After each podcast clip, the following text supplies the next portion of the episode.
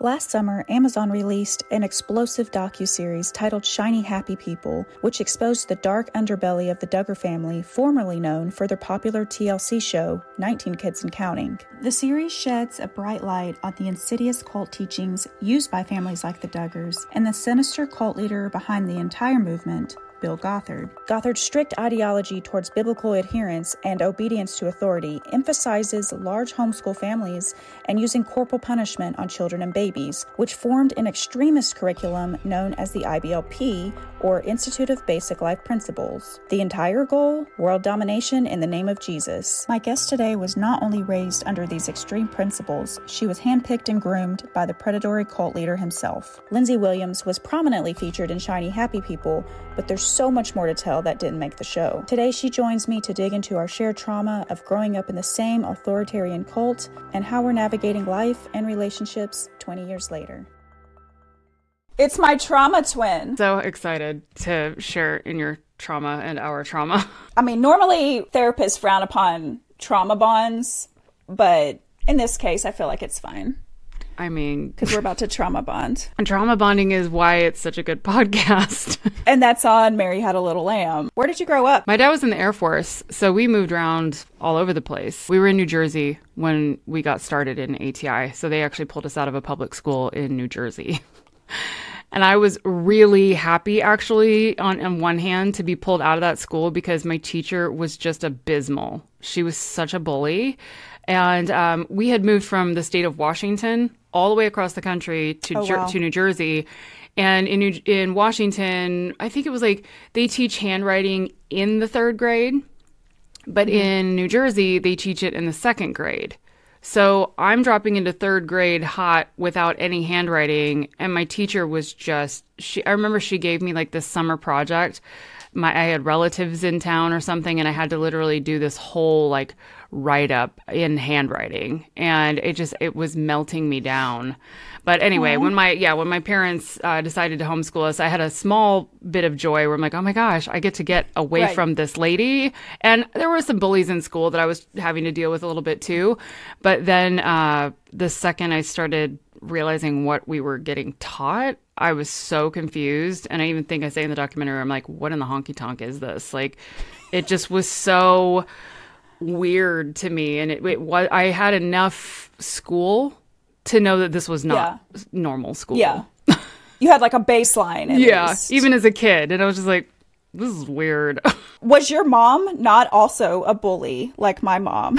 Oh, they- to school. I mean, our parents became our bullies, you know, but for sure. The, as far as the schooling, for a minute, it was nice to not have to deal with 30 kids in a classroom, constantly being confused, being a little picked on. Um, Mm-hmm. I mean, I wasn't like heavily bullied, but there were a few things where, you know, that the child Karens of the classroom were always trying to get other people in trouble. And that was, I just Right. always seemed to fall into these like really weird situations. Um, but my, my father was more militant, obviously, uh, than my mom. But I mean, they just wanted us to memorize and memorize and memorize scripture and just be the perfect ATI kids. I don't think they really cared mm-hmm. about how smart we were. They cared that we reflected all the character and the religious relationship with God and our purity and our, our truly performative perfection. That's what they wanted most from us, I think. yeah, it's like the children were kind of the um, pawns and the bragging rights. Yes. To how spiritual and godly the parents are. It's like you're a reflection of how amazing and close to God your parents are. Exactly. And Exactly. you're just like regurgitating. All you're doing is regurgitating. it's just copycat. You you just learn to Mm-hmm. copycat everything and to mimic everything that you see, uh, just so that you can kind of fit into the surrounding, and then also get you know in trouble when you're at home. You know when you're out in public, you're at church, you're always at church. I'm like I can't think of anywhere else I was. Always at church or the grocery Right. store or a craft store for my mother. But um, it, it- we just had to be on our best performance level every time we left Mm-hmm. the house, and and that's exhausting as a kid. You know, you're really you're you're put into this space where it, you have to be perfect all the time. And that hypervigilance of someone's always going to watch. My parents are always paying attention. And um, i became very paranoid very quickly as a kid. And that's one aspect of the paranoia. There's so many layers of the paranoia and the fear that mm-hmm. were kind of like the building blocks to that whole lifestyle and that whole belief system. But yeah it is 1000% performance based like all of us should be big in Hollywood at this point. like, right. We sold it. We sold it. we were great. We were great little advertisers for oh, how yeah. this system should work. You know, I mean, mm-hmm. when they mm-hmm. called the documentary "Shiny Happy People," they really weren't wrong. You know, we were right. we were selling something. We were selling the awesomeness of Jesus. We were selling the perfection that you could attain through Bill Gothard's IBLP and just the stick to itiveness of the parents. Mm-hmm. And then somehow it just made the kids perfect. And every mom out there, I think it's also why 19 Kids and Counting was so popular because every mother in America wanted their kids to be as perfect and happy and healthy and respectful and responsible and loyal and just so joyful to be a part of this family, you know, no rebellion whatsoever. And it's like, yeah, well, there's a lot underneath. Actually, we were all just being abused behind the scenes. yes. and, and we were covering up our abuse you know, with big smiles. exactly. We were just submitting. Yes. submitting to the abuse. Exactly. Mm.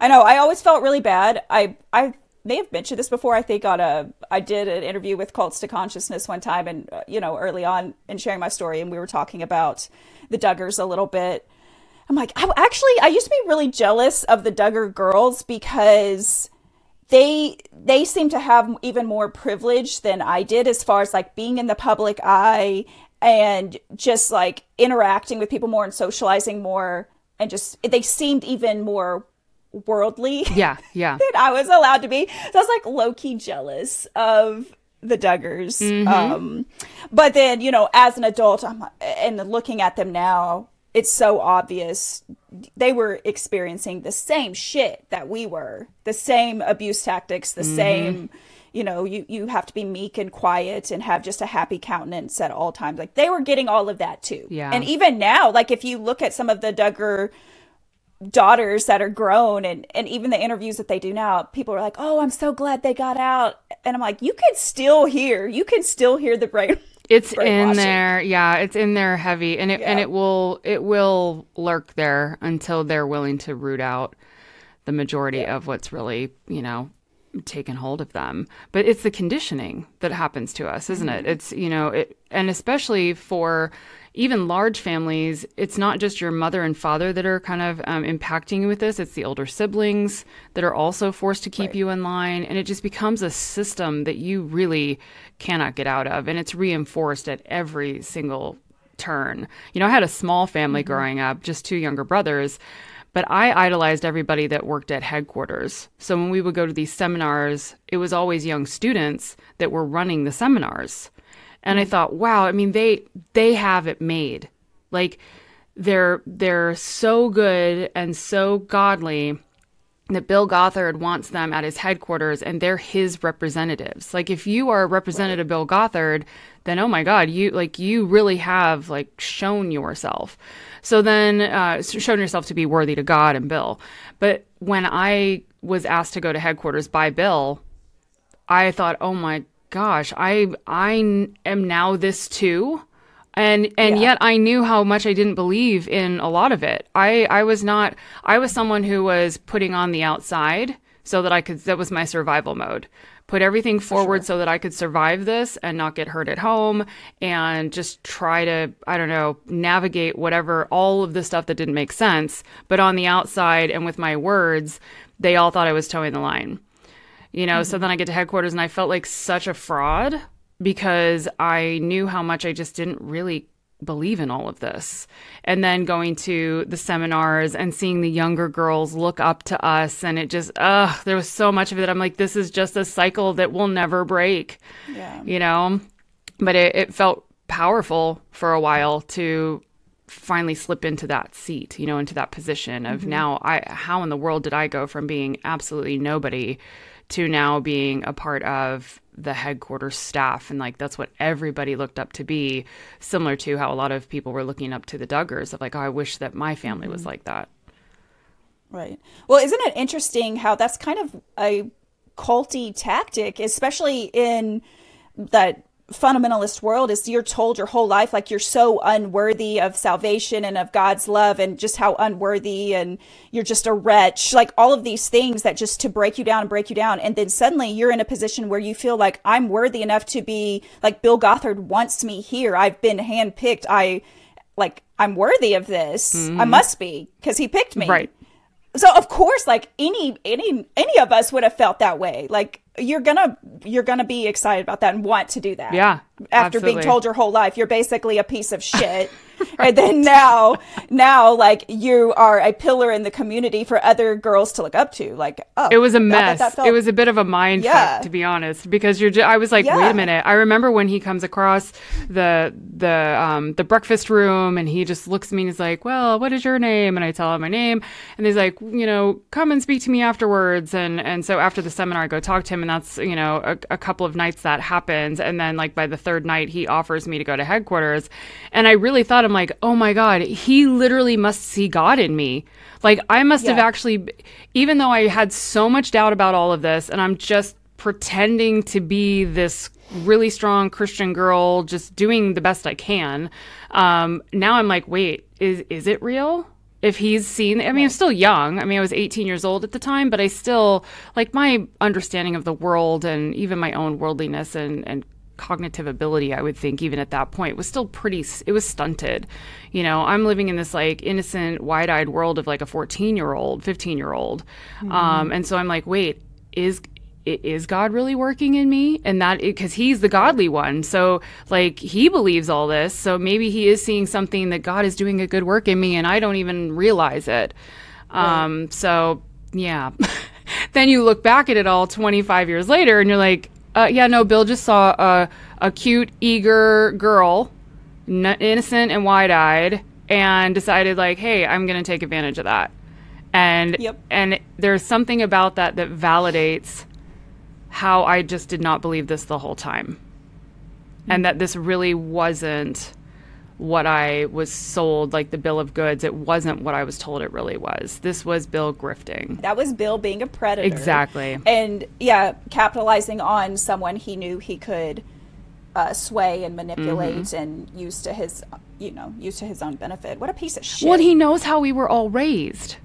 Do you know what I mean? Like he knows that he knows what our parents have been shoveling down our throats for for years. So he knows that I'm going to be, oh, Mr. Gothard. You know, Yeah. I I don't know Yeah. any different. And he knows that I've been told to respect and to obey and to be loyal and submit. So he he he had a Mm-hmm. Yeah. ripe ground of, you know, things that he could take advantage of. A thousand percent. He handcrafted the pedestal he put himself on. like, and He essentially raised all of us because he created, you know, the groundwork for what our parents just cascaded to all of their kids. Right. So, I mean, we're all uh, his little minions. Yes. Yep. He's so gross. so gross. And effective, which pisses me off. it really kind of operated, I think, like you mentioned a minute ago, like with the big families or even just any families. Mm-hmm. It was like, it was almost like this unspoken um, competition of like being the best, the most godly, the best example of like having the the most well behaved, respectful, obedient children. Like people would, my parents would just beam. They were just so they had so much pride when we because there was seven of us kids growing Okay. up, and I'm I'm the oldest daughter, of course. Love that for us. obvious. Love that for us. Love it. A little extra sprinkle of trauma. uh, the powerhouse Second girls. the well house of trauma lives in us. Um, The disappointed But- firstborn girls to our fathers. constantly, forevermore. We'll never outgrow that. I'll be talking to my therapist about that. but yeah, they would be like so. They would have so much pride about the fact that we could go out in public and there'd be you know seven of us, ranging all you know anywhere from like. 14 down to a couple months old. Yeah. And no matter our age, it was like we would just fall in line. Like on the sound of music when the I'm sh- did y'all watch Yes, of Music? course, sure of course. did. It was approved when the dad would like, Oh, the one of the only. We didn't even have a TV for the majority of my Same. childhood, but like when we would go over to people's houses and they had a TV, that would that was like on the approval list. But and it was Yep. the same thing. It was like very militant, like you know, blow the whistle, have them come down and fall in line and repeat what they needed to repeat, and Yes. it was all an act. Yep. Yep. So Just to, like you said, for the parents to take pride in and to have this ego that look at our children and aren't we fabulous? It was their bragging right. Mm-hmm. Yeah. yeah, which is just breeding ground for narcissistic parents. And I think, like oh, yeah, perfect place. dr- it it it um it calls to them. you know, like a system like this calls to it's the call of the narcissist. Like the sea calls to Moana. yes. the Bill Gothard materials call to the narcissist. So, do you have mommy or daddy issues or both? Both. Which were the same. and for very different reasons though you know very very different reasons Yes. i have a pretty Yep. com- complicated uh, family system but my my dad's my my adopted father so i didn't grow up with my Okay. birth father. And and that was another breeding ground uh, you know or well another opportunity for bill to also kind of like insert himself in my life.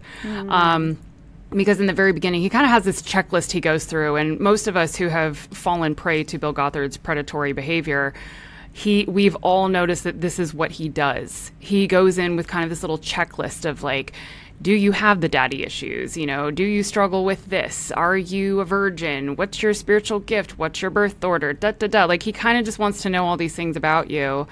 Um, and he had asked me about like my parents and how were things at home. And I, I was an open book. It's bill. You spill everything out. And i was like well my dad's not my birth father. I didn't grow up with him. I didn't i, I don't know him.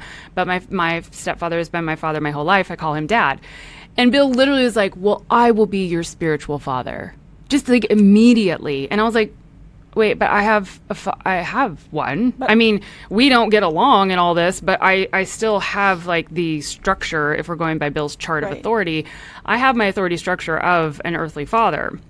And he's like well but i will be your spiritual father. And he just like took that command right away. He's like i will do this. And all three years i was at headquarters i mean he is the one that was responsible for me staying there as long as I did because I found out much later the board had wanted me to go a lot sooner. because I kept getting into trouble, and um, well, you know, when you when you don't really feel the Lord in your heart, it's gonna be really hard to fake it for three years. But uh, but yeah, so it's he really in, inserted himself, and then even before I got married, he wrote a letter to my fiance basically saying I have I am still her spiritual father and I don't think she's ready to get married. He was doing that when I was engaged. Hmm. You know, he still was trying to take some type of his own control over me. And he may seem like a very calm person, and I do believe that he does that on purpose. I think it's a control tactic that he has, as a lot of narcissists do. But I think there's so much narcissism in this man that he just seems so unassuming, but he loves to take control of people. in a very unassuming type of way Yes. Mm-hmm. and that's why people like him can get away with it for so long is because on the outside looking in unless you are like a direct victim of someone like that you're not going to see it because they're just they are professionals at keeping that from people Exactly. and presenting themselves in a certain type of way Mm-hmm. but like you said you you he has a certain victim profile and you just checked all those boxes and it's it's a weird little like power trip that he still wanted to maintain some sort of like egotistical control and power and assert his dominance over you as basically your owner before Yes. your fiance just to like let him know his place but also you Yeah. which is really really gross It's gross, yeah. And I had I had no idea that that letter was sent to my fiance. He thankfully held on to it until after we were married to actually tell me what was going on. um, which I'm really glad he did because I think I would have lost my mind. I, I was at Yeah. such a breaking point that if, if we had not been engaged, I don't really know where I would be right now in life um, because I was I was ready to run away from home. I like just whatever I could do. So I'm I'm really grateful that I I just went and got married instead. Okay, but same. I mean, I was in a different situation, but lit- like that was like my out. It Mm-hmm. Was like if I don't do this, then I'm going to be here forever. Me too. It was it was like a a um, survival thing. Yes. Which a lot of the stuff that we did for a majority of our lives was strictly survival. I know. even like looking back, I'm like, did I actually even want to do half of this? No, I didn't. No. if because now if I could go back and and willingly choose, I wouldn't choose the majority. No, not not a lot of what we were subjected to would I have d- chosen. Even a, you know, as a teenager, I didn't want to learn how to sew. I didn't want to learn how to bake bread. You know what? I haven't baked bread since.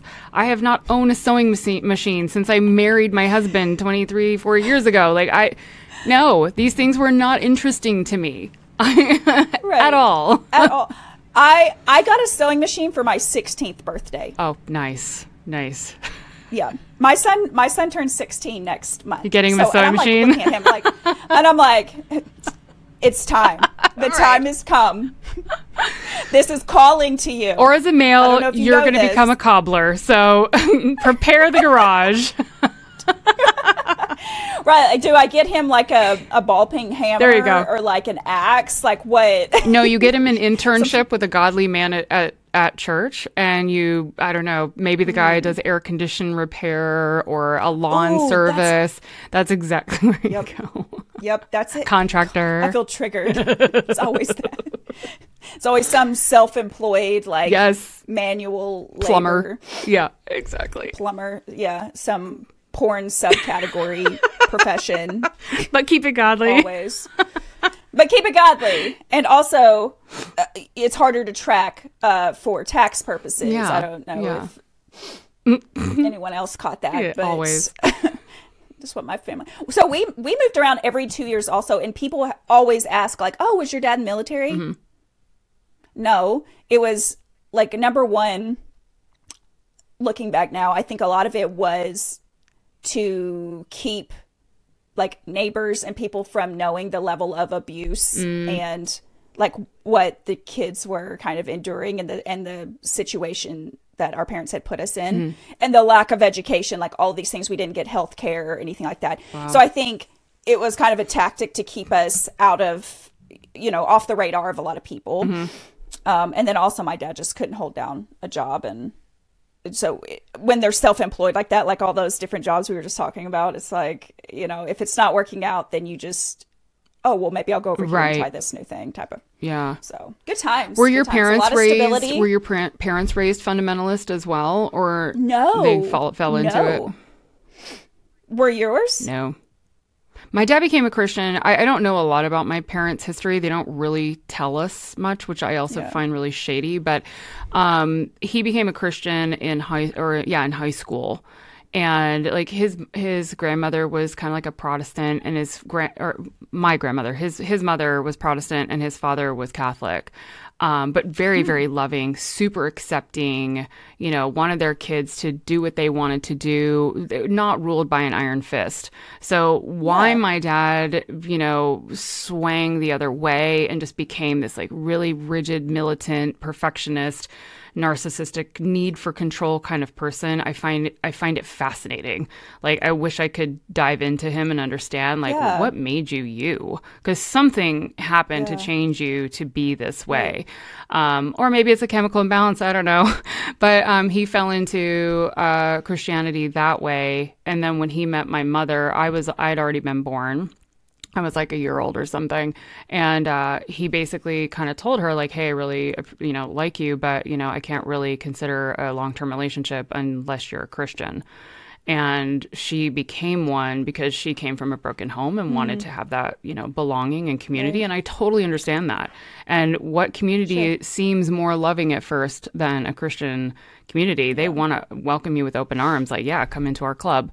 So mm-hmm. again she's young. She's in her teens you know early 20s and so off to the races. Yeah. So i think bill gothard kind of found they stumbled upon him in a space in their lives where I think, you know, they wanted to have the ultimate Christian life and they are surrounding mm-hmm. themselves by Christians. So he was kind of their Tony Robbins. You know, here's the booster pack to becoming mm-hmm. the most effectively best conservative Christian possible. And I think they just went too far, you know?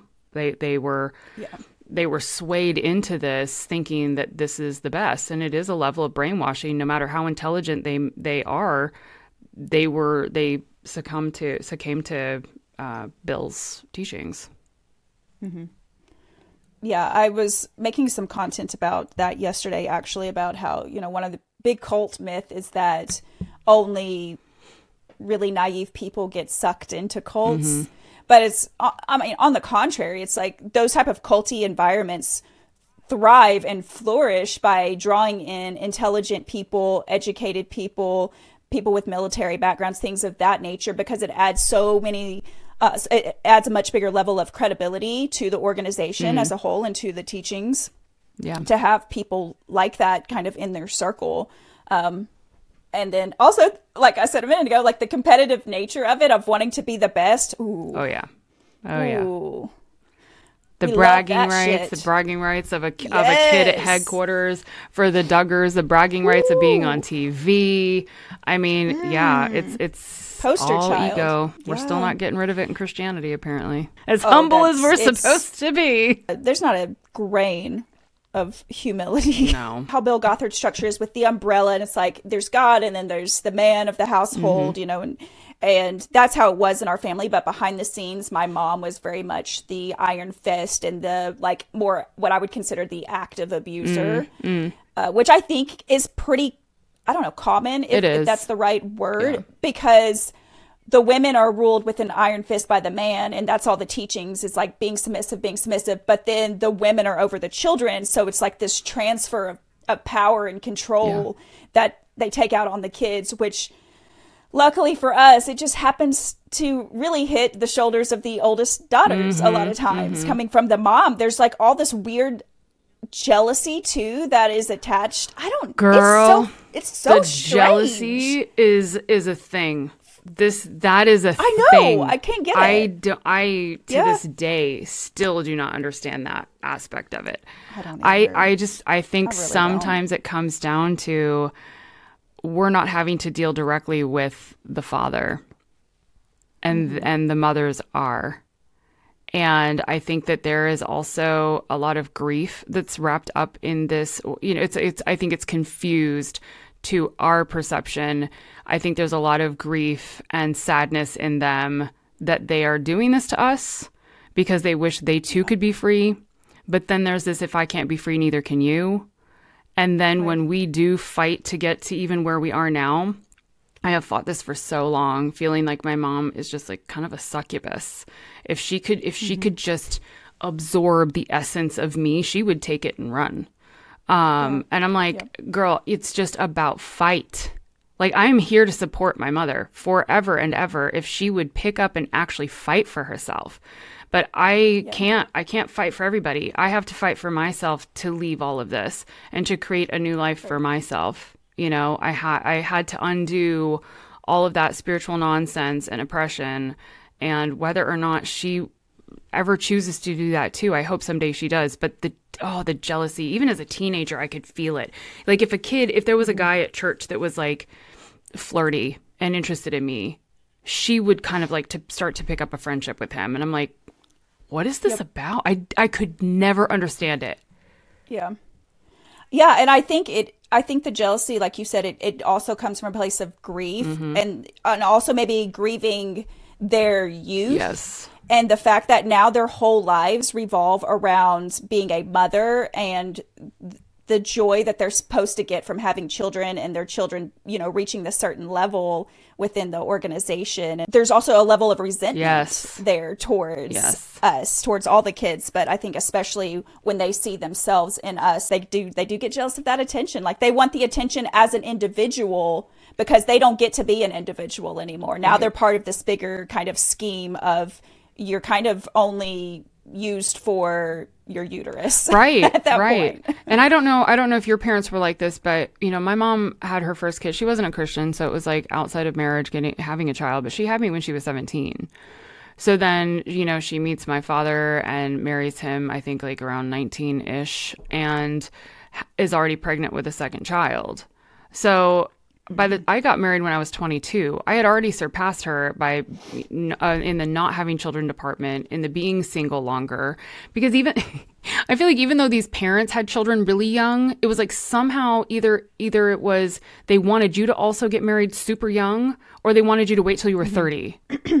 Which I like that was my life. Like my parents wanted me to wait until I was like you know a lot older. I was constantly being told, you know, you're not ready, you're not ready, you're not ready. And I'm like, well, all I'm doing is baking bread and sewing dresses and singing kumbaya in my bedroom. What more do I need to do to prepare for this? Like what what is the thing? Right. And then it's like you don't prepare for anything until you're actually courting.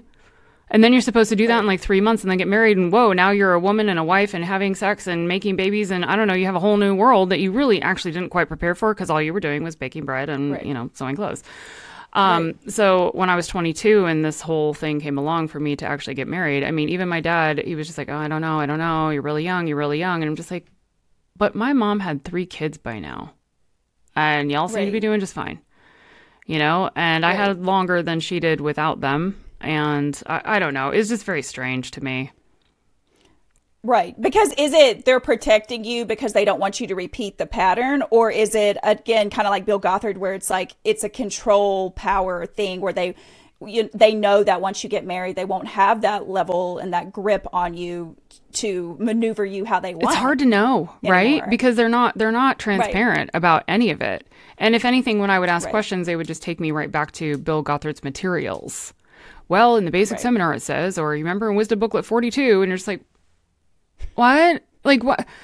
Why can we just be humans? Can we talk like human beings together? Can we not always have to have everything go back to a Bible verse somewhere or having to give the wise appeals to ask for permission to do something? And I would have to go and run and find a scripture to manipulate it so that my parents could see, look, I should go to this youth thing tonight, you know, for an hour and a half to play volleyball because Jesus says, you know, it just, it was so, uh, you know, just these small little asinine um, directives that we would have to follow in order to just live a normal life. So, like, why could we not just drop all the pretense and have actual conversations with each other? I mean, if my parents had said, look, you're you're 22 and we just want you to have a little bit more life experience well they can't say that because my life experience that they're allowing me to have is baking bread and making clothes and then maybe going to headquarters like that's it so Period. and teaching sunday Period. school once a week so they they really couldn't i don't even think they could articulate it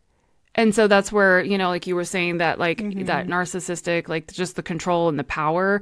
I'm 22 years old and you're still telling me what to do and what to wear and what i can't listen to and how far i can drive and that i can't have a job um, at 22 but get married and go and live your it's at the whole life. go go mar- get married and literally now that Mm-hmm. the world's your oyster I couldn't wait for that moment. That was like you said that was my my way to freedom.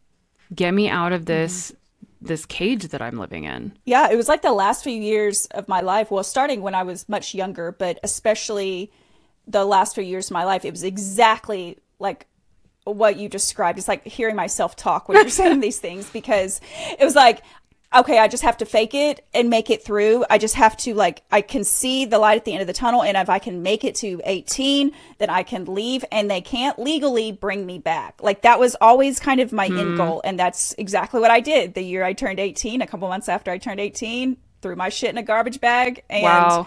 married my son, married my son's dad two weeks later. Wow. Just so, like, just out of out- desperation Yeah. just to be out like that's pretty bad that's pretty bad Mm-hmm. and then of course i was like shunned and exiled, and they didn't want anything Of to do course. with me when they figured out I wasn't coming back. but it's that level of panic and desperation and willingness to do anything if it meant not staying in that environment any longer because I just could not stomach it Yeah. anymore. Yeah. but again, it was it was the same deal where it's like my dad used to always jokingly say like, "Oh, you you're not allowed to date Uh, you're not allowed to court until you're 30." like that was always the number. How fun to joke about. How fun. I'm like, "That's hilarious. Aren't we all laughing?" And for what? And for what? This is what I never could For understand. what? For what reason? Because you don't want me It to because- enjoy my 20s? When my when Yes. when my body's the best, when my my energy Oh, yeah. is the best, what you want like what do you want me to be a married old maid like instantly just an Yes. old person and you are just going to keep me in a barrel for the next 10 years. What what is that?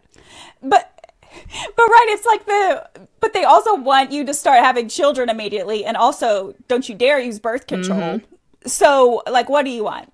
They they want you to get married and start having children, but get married to the person that they kind Yes. of like not betroth you to, but approve they of, approve. like kind of pair you Yes, with. they have to yeah, have they approval. Mm-hmm. approve of it, and oh yeah, it's disgusting. My, I'm so glad. I think about that so often Mm-hmm. about like the people my parents tried to like push me Oh, towards, sure. the men that they tried to push me towards, and I'm like, thank fucking baby Jesus. I was a rebellious. I was the bad child. They always called me the bad child. I'm like, oh, I had that rebellious, willful Yep. spirit that just they wanted to break so bad. You're like good luck. Still haven't broken it. It's got. It's actually gotten worse. Yeah, good, good. Now that it's unbridled. like chains, she's like 18, chains cut off. Oh. Out I go. Were you were you ever told as well that um when you did marry that if you had not dealt with all of the issues and the bitterness and the anger that you had towards your father that you would marry someone just like him so that you could continue to Oh, learn yeah. the lesson? And to pile on top of that, there was that because I would get that from my mom Uh-huh. because my mom and dad were like this my entire childhood. They didn't Same, even like each same, other, but they kept fucking and having kids, but they didn't actually like in like each other at all. Yeah. But anyway, but so I would get that angle from my mom, and then I would also get the well, I hope someday you have a daughter just like you, so you can see what I have to put up with. Oh my god. And I used to, I, I mean, that one, I, I fucking hated hearing that Yeah. one. And so when I found out six months into being married, I was got pregnant. And I remember at that time, I was kind of deconstructing, but not really. And so I was like, I remember being on my knees, like literally, like God. If you're there, please let it be a boy. I please, please, please. Like I was literally begging, please don't let me have a girl because I was so scared of that like of everything Hmm. my mom had just piled on me about like you're gonna have a daughter that's just as horrible and, as terrible and rebellious as Right, you yeah. Right. and i never even I, I don't know about you but like i never did anything bad actually. No. like looking back i'm like i never ran away. I never snuck out. I never had sex. I never did drugs. I never smoked. Like i didn't all i did was be homeschooled and go to church. Like and have an attitude. How rebellious- Yeah, and have a bit of an attitude. and roll my roll your eyes. sometimes i would roll my I eyes love it. Yep. Or not say yes sir, no sir, yes ma'am, no ma'am, Right. and all Right. that stuff. Yeah, just a- Right. uh, defiance.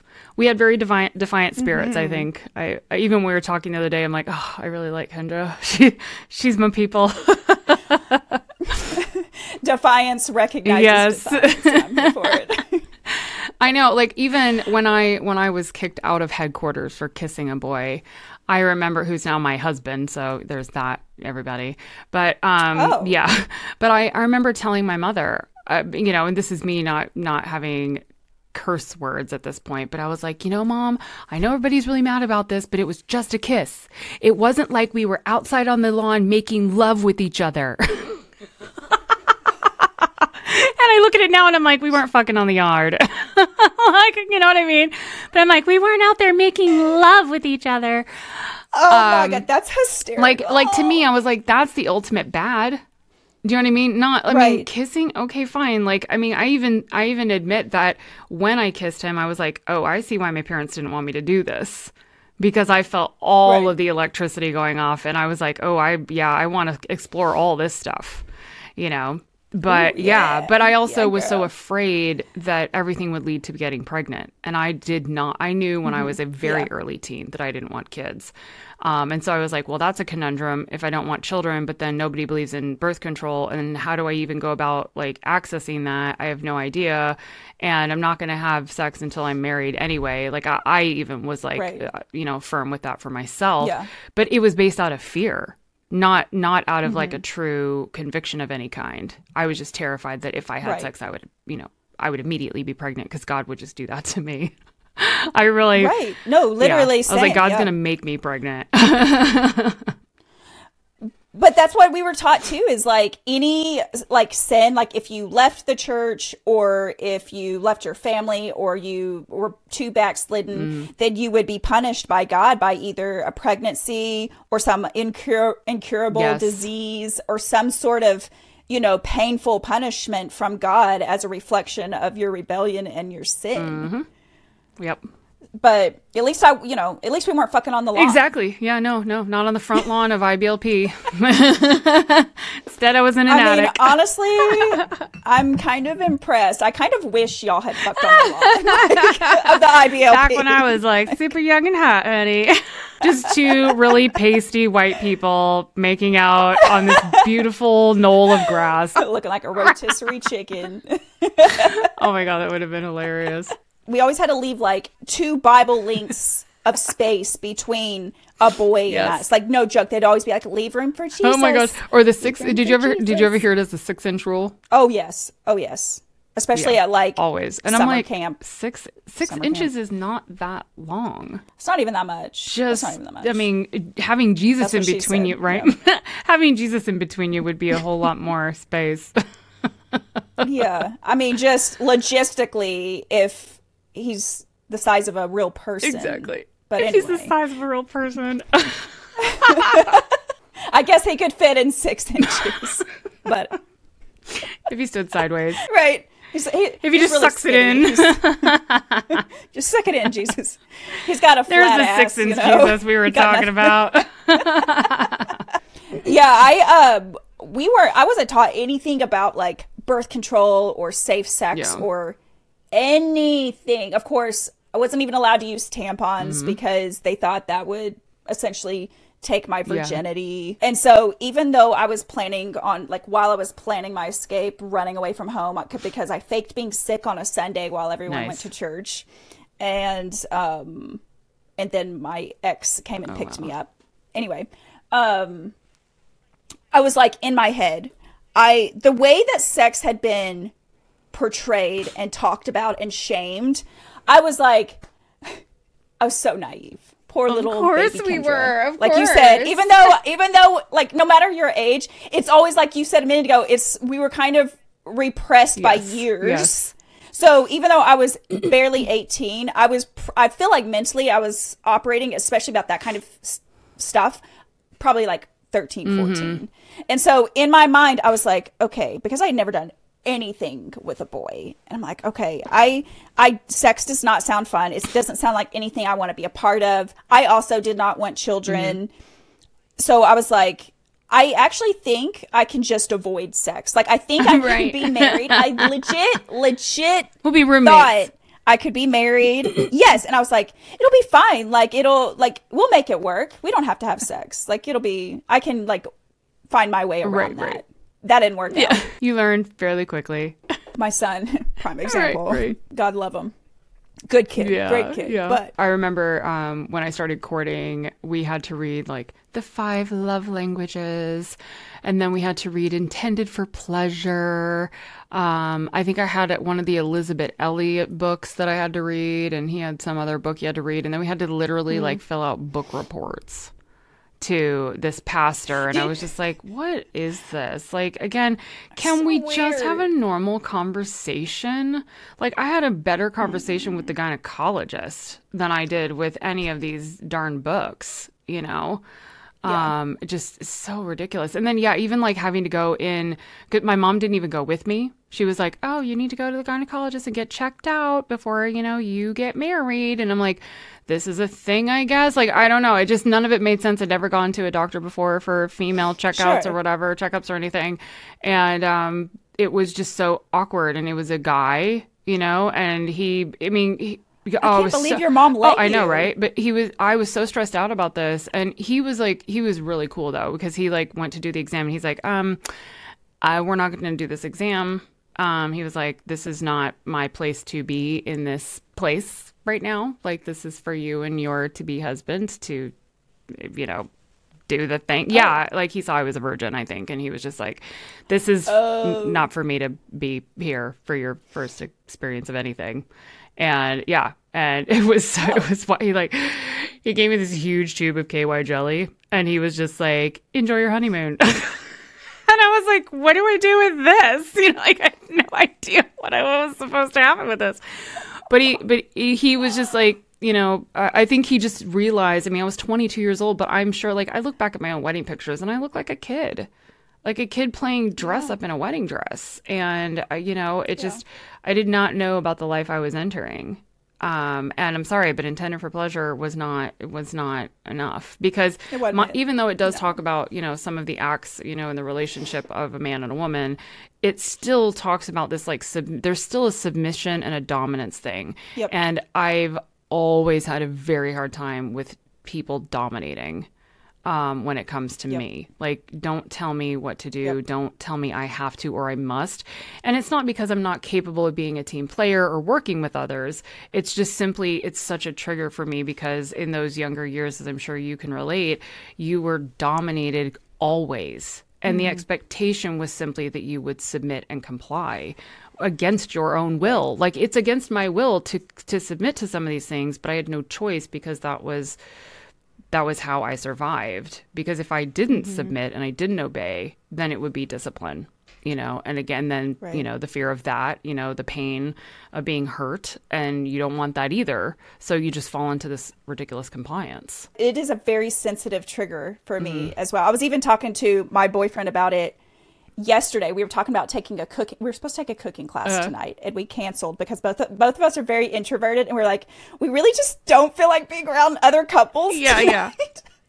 uh, the the night before Valentine's Day. Ugh, so we we're yeah. supposed, anyway, we canceled because we were just like both not feeling it. We're like, we want to do it, but just because I'm like, I know myself, and I get very triggered by being told what to do, and especially if I feel like someone's um, trying to talk Yes, down to me and kind of and yeah, condescending and kind of being Mm-hmm. domineering. And I, I I think it's really because it gives me that sense of my autonomy being taken from me Mm-hmm. Yeah. again. It gives me a sense of you don't know what you're doing. You're just a woman. You need to be told what to do. You need to be directed. You don't have the capability of making your own decisions or figuring things out on your own. So you, it, it just it just feels like that autonomy is just stripped from me every Yeah, single yeah. time, which is not. Again, not that I can't be a team player. I've been in corporate America for fucking fif- you know 10, Yeah, 15 years. So obviously I'm capable. But it, is definitely I'm very sensitive to that, and luckily I'm the bossy one in this relationship. Yeah, but it, it can't. It brings up like it- even even if the person talking to you doesn't really mean it that way. It's I do have to really like Yeah. Mm-hmm. check myself a lot of the time because I'm like, okay, I'm aware that I'm I'm like having this like almost physical response. It's like burbling up in me, and I'm I just I so I've learned to also just use my voice where I'm like. I'm sorry, can you clarify what you're saying? Like I don't think you're trying to just like be a be bossy pants, but I can we say this in a different way? Yeah. you know and i i've learned that we do st- even though we feel like it's being ta- the autonomy is being taken from us eh, we do now have the right and the ability to express ourselves uh, against when that happens. You know and e- i've taken cooking classes too and i know what you mean where it's like all of a sudden they're just like no you need to mix it this way and you're like oh my god back off bro Bitch, I've been breaking, I've been baking bread since I was five. right Like, it's just a ganache you don't have to tell me how to cook. like slow your roll, sir. Um, but but then I'm like, yeah, but then I'm like, well, you know, he just wants me to learn it the right way, and he has no idea of my childhood. He has no idea of who the hell I am. so course, I'll of just take it with a grain of salt, or I'll get sassy. You know, I'll be like, oh, okay. Yep. You know, instead of just. Yeah, dog. exactly. Yeah. Instead of like my reaction where I just want to be like, really? That's how you're going to roll right now? I'm paying you to do this shit to me, like instead of like you know completely going Right. off on him.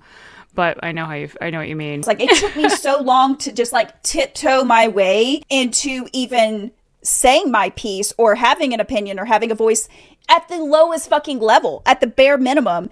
And then for a couple years of my life, it was like the opposite, where I, like the pendulum swung the opposite way, where I would just be so sensitive and so Yeah. reactive anytime I felt like someone was trying to boss me or tell me what to do. And I uh, would feel constantly like they were trying to take my autonomy. Um, and they weren't most of the time. And so now it really is about just kind of finding that middle ground where it's like, I, Mm-hmm. if I do feel like that's happening, then I can at least be empowered now and feel capable of saying something in a kinder way. Mm-hmm.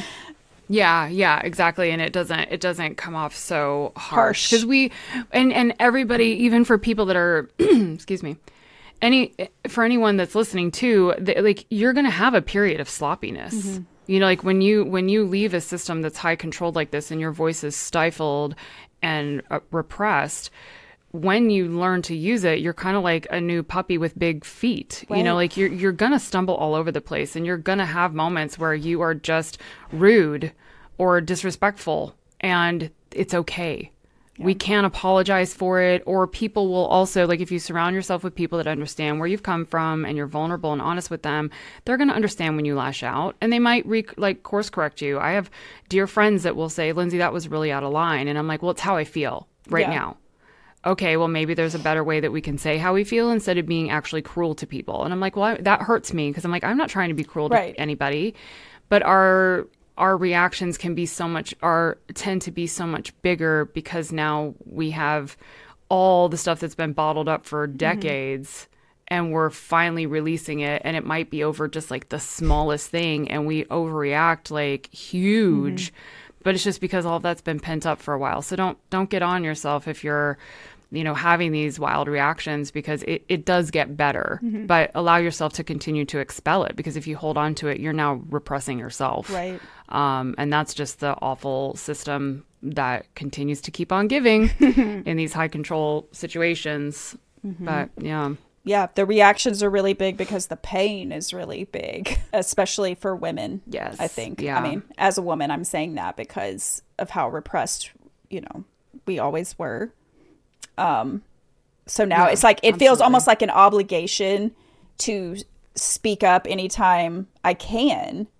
Again, I'm finding a much Yes. kinder way and figuring Agreed. out like over the years just when it's really necessary that I say something and when I can let things go because it's okay to let things go. And that was a really hard learning curve for me as well is I have such a strong sense of justice that I feel like anytime there's Yes. any sort of something being done wrong towards me or to someone else I'm observing, I've always felt just like this pull to do something, to say something because in retrospect, no one did that for me. And so I feel like it's like my Exactly. responsibility to do it but it's not it's not always my responsibility i don't always have to burden like put that burden on me to save other people or Mm-hmm. lash out on other people's behalf Right. Well, and, and they need to be able to find their voices too. And I think for these kinds of conversations that we're having and that you allow to have on your channel, you know, it it does help people realize like, oh, I too can have a voice. And and we do need to help amplify and bring up the people that are just learning how to use their voices too. You know, like it's okay to come out and actually speak about what happened to you and we're here to support that and that's the advocacy that is so exciting for us to be able to have because we didn't have any we had a lot of people observing us. Mm-hmm. And I'm sure there are a lot of people that realize now what we were really going through and those things that didn't quite make sense. You know, I had several family members that meant so that that mean the world to me. And after the documentary came out, you know, they reached out to me and they were just like, "We just always knew something was kind of off, but we didn't know it was this bad." You know, and we wish that we had spoken up sooner, that we had done something. And I'm just like, you couldn't have truly known because that was the point. Right. The point was to be shiny happy people so that you wouldn't know all of the insidious crap going on uh, you know behind the scenes. But now that you are aware you know speak up when stuff doesn't make sense. Even now you know if stuff still isn't making sense even in my own family i would want someone to speak up and and speak on my behalf you know or me on the behalf of somebody else when i see something that is just not quite making sense we people need that advocacy and if your if, if your assumption or your gut instinct is slightly incorrect at least you asked because you never know i'd rather be wrong right than be right and do nothing. Right. 100%. I can't live with that. I can't live with doing nothing. I can live with being wrong. No. I can say, "Hey, sorry, my bad," you know. Right. Right. I was talking to the ladies over at um, Coalition for Responsible Home Education. And I was covering the story of Roman Lopez, uh, the little boy who was taken out of school and was homeschooled and, you know, ended up his parents killed him. Anyway, Yeah. there's so many cases like that. Like you can go on that website, the Coalition for Responsible Home Education, and look up. Like they have records of all of these kids where these horrible situations have happened. Not just homicide, but you know, neglect and abuse of various forms. Like, Right. and so many of the common denominators you see in there is that neighbors, friends, family were like, "Yeah, I just knew something was off, but you know, I never said anything, or I wish I had said something." Then say say something. Just say something. Like you Right, don't even right. know how small of a thing could, you know, kind of like start the snowball effect of helping these kids out. So if and usually if your Mm-hmm. gut is feeling off about something, it's usually right. So Yeah, your gut exists for a reason. And again, what's the worst? What's the if I I like I just imagine like if I had kids and I was homeschooling them and the neighbor calls the cops or social services and I get a knock on my door and they're like, "Hey, can we come in and check on your kids?" and I'd be like, "Yeah, sure, come on in." I have nothing to hide. You know, and eh, you know, I know that I wouldn't be hitting them and abusing them. But Right. if if you know, and then and then social services leaves because of course everything would be fine. I would I would wonder who who who did that. But also if there was a family where kids were getting harmed and injured, I would absolutely have wanted that check. right. Absolutely. Of course the people that are doing the abuse would not want that, but mm-hmm. you could save a life. I mean truly a life. And even if it's not, you know, that the children were at harm of like being unalived, it's still you're saving their future. You're saving their mental health. You're saving them from thousands of dollars of therapy. I was gonna you know, say that, you're yeah. you're helping them get on a better trajectory. You know, um, I really wish that somebody had stepped out for me at some point in my childhood because I think my life would have been a lot different. I love my life now. It is what you know. It, all of that is what it is. But uh, you know, my an aunt and uncle actually, when I was, it was just before I got en- um, engaged or started courting. It was like literally the month before I started courting my now husband. But they had taken me aside at 21 years old, and they were just like, "Hey, if you would like to come and live with us, we, uh, you know, want to offer that to you." Um, but I was miss, uh, I was the firstborn. So I'm like, I need to be home to protect my brothers. You know, my younger brothers are going through it and, you know, I they don't have anybody to advocate for them at home. Mm-hmm. Not that I was really that much of a protector as the, the the oldest girl, but I still felt like I needed to be there for them Yeah. and just watch out for them. So I just I couldn't take up that opportunity, but I wanted to so badly. But then my husband came along and I was like, I think this is a good way to go. Let's Yeah. go get married. it, it worked. It worked. Uh, I, Yeah, I exactly. feel that that's so real because I was this. No, I don't think anyone ever offered for me to come live with them, but there was that. I felt so guilty when I did end up leaving because I felt like I was um, a buffer between them and my parents. And so if I Mm-hmm. was gone, then I knew that they would receive the brunt of that, especially knowing that my parents would be so angry once I did leave. So it's like I felt carried so much guilt for that for for freaking a decade about you know what I I felt like I forced on my siblings when I left. So I know that feeling. Yeah, I felt really guilty for a couple of years as well. I was just like, I'm not there. I'm now like living this new explorative life, and they're still at home dealing with just That. all of the quagmire, you know? Mm-hmm. Like, I felt, yeah, I felt so bad. yeah. Ugh. That's not even our guilt. That's the shitty part is like that was so misplaced. Right. That's not a responsibility to have. No. Exactly. But lot they fought their way they fought their way to their places now. You know, I think Oh, if good. anything, maybe me also stepping out of the picture, you know, they now had to stand on their own two feet, you know, and kind of Yeah. overcome a lot for themselves. But yeah, it's just it's just crummy. It if I could is. if I could erase certain things from from all of those experiences, I mean just the the childhood part would have been the biggest one I would have changed. yeah because i mean if, if nothing else, like you said, the money that would have been saved in therapy alone. Exactly. like, do you think that maybe we could send an invoice to our parents to reimburse us for the therapy? That'd be great. Um, I would send I would send it to my parents. I would send it to IBLP. I would send it to Bill Gothard. I mean, hey, I'll I'll go to any resource that's willing to pay out because they're all responsible. Truly, they all played a part in it willingly. exactly. Yeah. Uh, you're welcome for the services of advertising your money making business, Bill Gothard. Did you and your husband did you both deconstruct like at the same time? Like, did you leave kind of that the church at the same time, or what was that process like? Sort of. I, I, it's actually been really fascinating for me to go through this experience of even the, just the documentary. And I started going to therapy about three years ago. Um, and when we got married, it was kind of like, I mean, we both were ATI kids. Like we had both been completely, you know, down the rabbit hole with IBLP. But what I didn't realize until the documentary is how little my husband adhered to everything.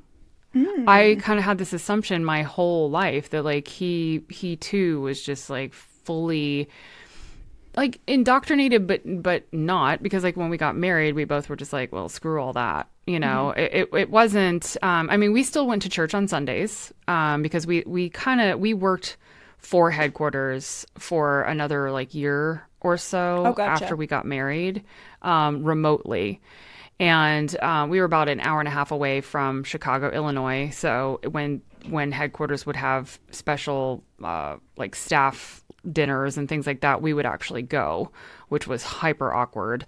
Um, because we used to be students and now we're staff and uh, anyway. yeah. so we, but uh, through that time, I think it was maybe six to eight months into our marriage where I just started getting to the point where like I could not go to church. I couldn't do it. Partly because every time I would go, the women would just giddily ask if I was pregnant yet. Are you expecting? Oh, are you guys pregnant? And I'm just like, why are you asking me if I'm having a relationship with my husband? Like, don't you guys realize that's really what you're asking? Like, hey, yeah. did you fuck really hard this week? Like, right. I don't, I don't know. It's just, I was like, it was so. How do you go from purity culture to like, hey, have you made a baby yet? And I'm just right. like, I'm still figuring out how the first part works, right. you know, and and and being okay with that part versus and and then just like now you want me to have a baby, not have sex for nine months or whatever, you know, because that's how Christians are. Right. Don't have sex sex for the nine months and then and then you have a baby and then like in three months go do it all over again. And then it's just like every time you do this act you're pregnant again. And i'm like no no. Like I, I so i started feeling like so much anxiety about going to church because it uh, not that church ever made me feel calm sure. or joyful. I always, even as a kid, he loathed going to church.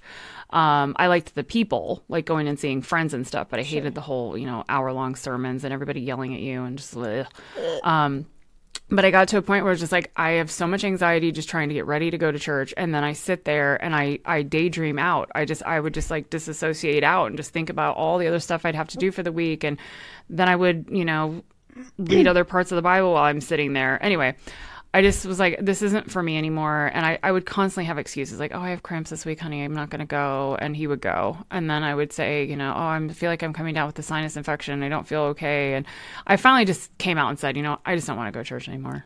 It's, I, I feel fine. I just, yeah. but I also do kind of feel sick. It was like yeah. the day before Saturdays, I would always, I would start feeling bad physically. And then the next day, I'm like, I can't get out of bed. And I realized now it's depression. It was depression. Yeah. It was just, the anxiety and the worry and the overwhelm, it was just too much. So then um, I told him I didn't want to go anymore. And he was like, okay, yeah, no problem. And I'm like, oh, wait, what? You are not a classic ATI person or you... IBLP guy. Were you like, like I married a bad you... boy?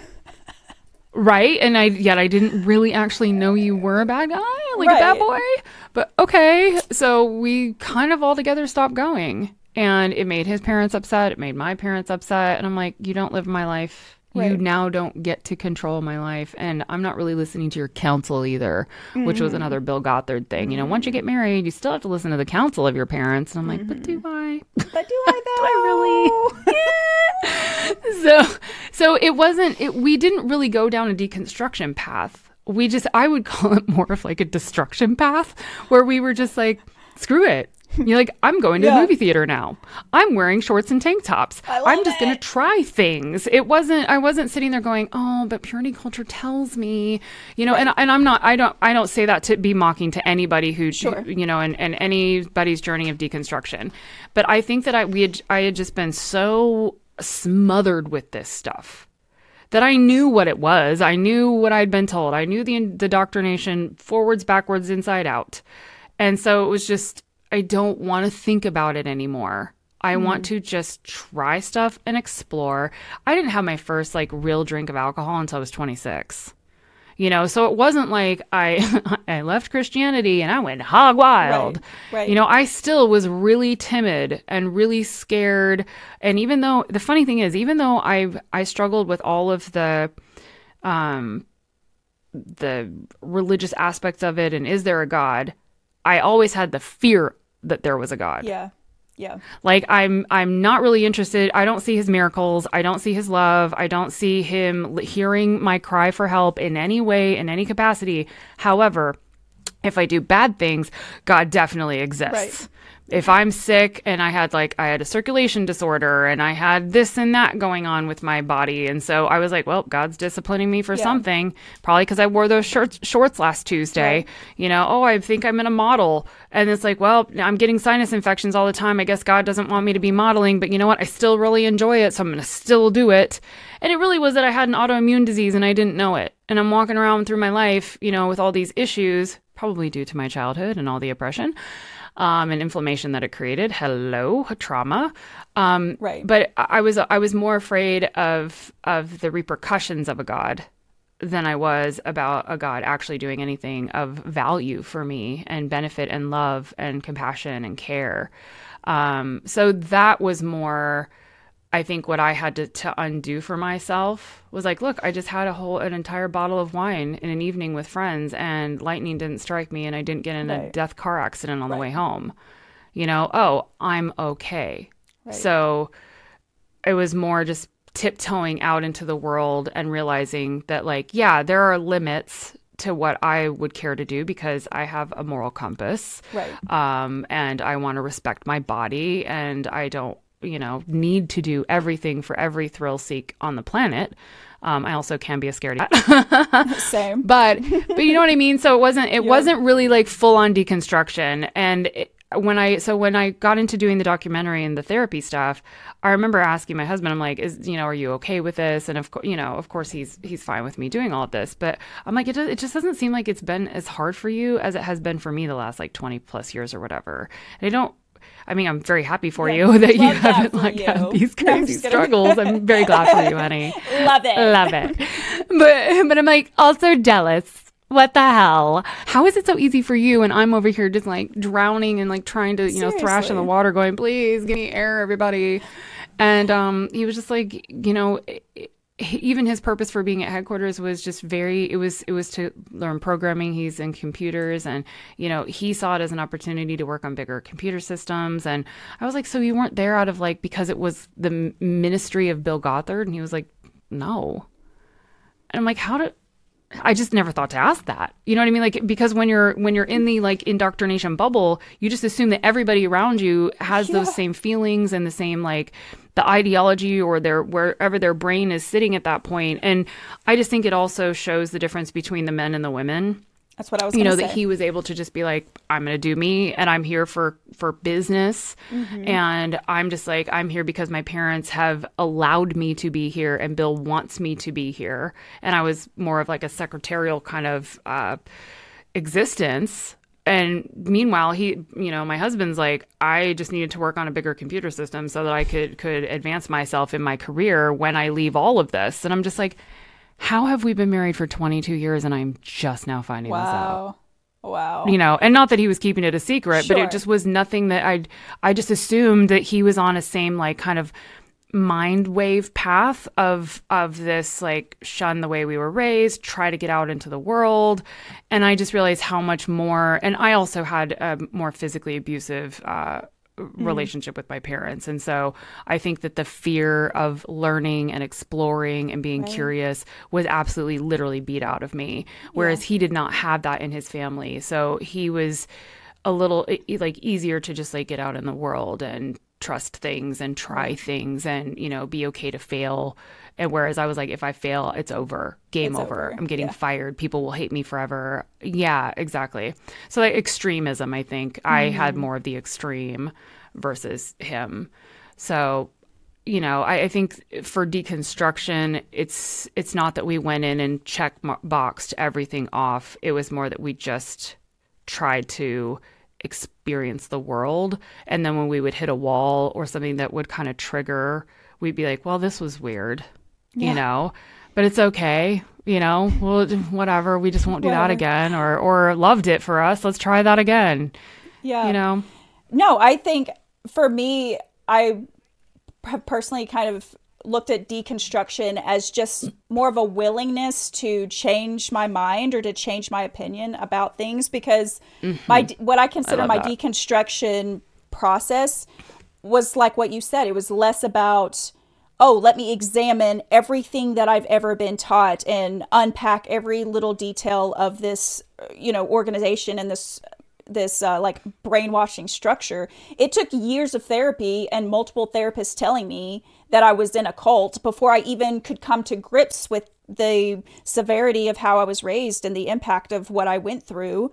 But it's more about like being able to question these systems at some point or question what I was taught in some way of like maybe they're not right. Like just being open to that thought to me is where deconstruction really happened for me across the board is being open to questioning mm-hmm. the authority figures or questioning everything that I'd been taught. But like why why do I think it's wrong to wear pants? Why am I against wearing pants? What what would happen if I wore pants? Like just that or I'm going to wear pants and Right, if I don't get struck by lightning then I guess it's fine. Like, so that was Exactly, like, exactly. Yeah. And then since then, like in the more probably the past five, six years, I've really dug into kind of like the like the the building blocks of all of those systems and the more of like this breaking down the spirituality or the mm-hmm. religious side of things but even still it's the deconstruction is just a lot of like critical thinking about just Yes. teachings or being open to changing my mind and that's okay even now things i do now i can be open to changing my mind and unwiring that that part of me that instantly wants to be defensive when people critique Right. me like even that is a huge deconstruction aspect Yeah, i just went off on a tangent It's Sorry. I I totally agree with you. I feel I feel like it's like no no no. I think it's it's perfect. And it, it- the only reason I was interrupting is that it, it's more. I think maybe you would relate to this, but I'm feeling like it's it's not so much that it's like each little tick the box of this topic or this topic. It's more our behavioral responses. Mm-hmm. Like I have found that 100%. that's been, uh, you know, I went through EMDR therapy and it, oh my gosh, it changed my life. I know it's not for everybody. It can be really intense, but I was ready for the Formula One race car, you know, track. Give it all to me. Let my, let my, you know, my mouth flap in the wind as I'm just like flying at breakneck speed, you know, trying to just, it. you know, cure myself. But Right. I was just like, bring it on, Clockwork Orange. Open my eyes, give, give me everything. I don't care how difficult it is. I want, I just want to be Yes, done I'm with ready. this. Like, pluck everything out. But it, it, but it really was the behavioral responses, the body responses, because that is what has been Mm. the worst for me. My mind, our minds are really sharp. I mean, I'm, I, I stand by this forever and ever. Anybody who's been through the kind of trauma, religious trauma, and oppressive trauma that we have been through, we are really sharp people. We we can pick up and sense things Mm-hmm. when we walk in a restaurant, when we walk in the mall, when we walk across a parking lot. I will feel energy and not know where it is coming from until my eyes land on the right person. And I'm like, you're what I'm feeling. It's Mm-hmm. so bizarre. But our, so our bodies are very hyper aware, hypersensitive. And because of all of this trauma that we have been through and the hyper awareness that we've had to have, and like we tend to catastrophize about things. And well, why wouldn't we? We've gone through all of this trauma. And so we're constantly on the alert for it. So mm-hmm. how do you how do you take that part that started when you were a kid and worked its way up until your 20s and then you're quote free of your parents but you're definitely not free of the way your body learned how to take in everything around itself. That's it. So I have found that like the deconstruction of the religious, sure, that is a really heavy part for a lot of people. But I think for the CPTSD and the physical trauma that we had to go through and the abuses, that conditioned our bodies to have a certain type of response. And I have found that that has been the hardest part to actually mm-hmm. um, diffuse in myself. I don't I don't really want to use the word deconstruction in this aspect because it's it's about diffusing the inflammation and the overreactive systems that we have that misfire off in our bodies now as truly just like a protective mechanism. But it's right. not necessary to have that anymore. We should be allowed to unleash the things that make us angry and say, you know, I'm really mad right now. But mm-hmm. we we held on to it and we just implode it in our own bodies and that's why, like, if someone comes at us with like a defensive nature or condescending, we're very hot to the handle, like, right. immediately. And it's like, it's okay to expel that now. So how do you how do you deconstruct and then also just sort of like diffuse the energies that are just like misfiring the synapses in our bodies too? Mm-hmm. Um, and that's I, where therapy is so important. Right. I was going to say that therapy, therapy, therapy, therapy, because it's, I think it boils down to our nervous systems being so dysregulated at such a massive level and scale that deconstruction, quote unquote, is actually just rewiring our nervous systems, like you said, to be able to diffuse in those moments instead of yeah. letting it escalate even further and being okay with feeling the entire range of emotion without feeling the need to like transfer that onto other people. Um, and so the the yeah. different layers of healing my nervous system through different types of therapy, but also just everyday life and relationships.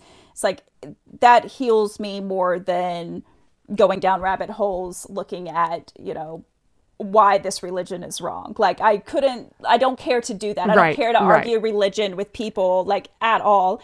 If you're religious, good on you. I don't care. Like I'm not anti-religion, I'm not anti-church, I'm anti-control mm-hmm. and I'm mm-hmm. anti-brainwashing. And so and because of experiencing all of that, it's so important to me now that I am regulated, that I feel safe in my environment and in my body. And mm-hmm. if I mm-hmm. don't, then I know how to get to where I do feel safe in my environment or my body and exactly know, taking control in that aspect. So and you have the right the to demand changer. that for yourself. A thousand percent. Yeah. Get that autonomy, girl. Love it.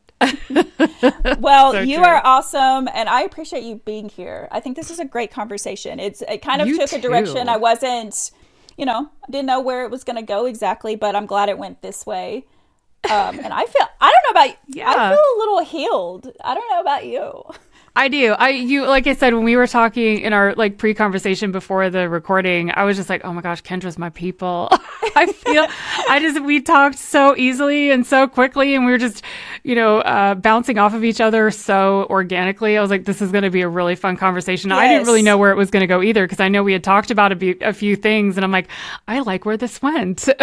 I do too. I think it needed to go here and I feel I feel good about it. The Cult Chronicles is where people can find you, so I will link all of your stuff in the the show notes. Is there anything else that you want to share with people or any other resources that you would offer for people getting out or or maybe even at the same spot in life as we are? Um yeah, I well, I would actually um, probably direct people over to my link tree, which is in, um, I mean, you can get it off of uh, Instagram or on TikTok. I have so many different resources that are in there.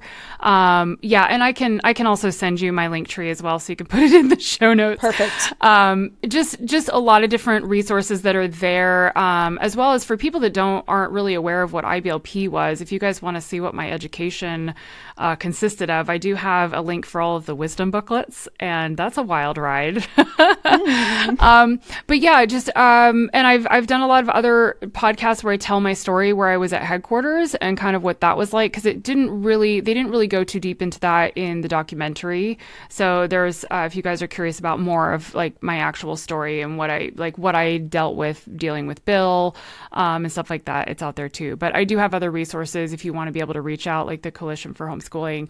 Um, like I have them listed and the Vashti uh, Institute as well. Uh, just uh, resources where you can get help too if you need to uh, leave a high control group or you're not sure where to go at this point, you know, places that you can reach out to for help because though I talk about and advocate for this a lot, I am not a licensed therapist um, with the ability to uh, heal everybody. So there's also a resource out there for EMDR too. If you guys mm. are looking for EMDR therapy, um, it just really it helps, especially for those of us who have very um, high misfiring nervous systems. I think that it is able to get into the deeper places in your therapy to root out and calm down places in yourself. I mean, I mm. I can't even tell you the night and day difference of what what it did for my body. Um, and I now I, I got off two medications because of it um, because of the healing that it was able to provide me. So it's it's it's huge. Um, but yeah, so those are those are my links. And whenever I add stuff, I also have a Discord group that um, some of my moderators awesome. in TikTok decided to create. They were just like, we need this little get together group because sometimes in TikTok it's hard, you know, yeah. to communicate in that space. So we have a Discord group as well, and I've got a lot of wonderful, awesome moderators that are out there that if I'm not able to answer something, they will, and it's it's just a really cool group of people. So we don't we don't wax long on deconstruction and things like that but if you're having a bad day or this triggered you like everybody wants to know. And then we we support you and we're like hey been there done that. Yeah like it's okay or maybe this will help or um, we send funny memes and things like that. So it's just a fun little little get together hangout I love it. Community is so important. I love that you exactly. have a Discord. I might have to pop in over there. Yeah, come on over. If you enjoyed this episode and would like to support the channel, there's a couple ways you can do that. The Anti Cult Club on YouTube has four tiers ranging from Rebel and Jezebel all the way up to full blown heathen. And I've been posting a ton of personal stuff on there this week. You can also show support with a super thanks or donation, but if you're unable to support in that way, simply interacting with a like or comment is extremely helpful as well. Drink your water, be nice to yourself, and live, laugh, leave a cult. Okay, thanks. Love you. Bye.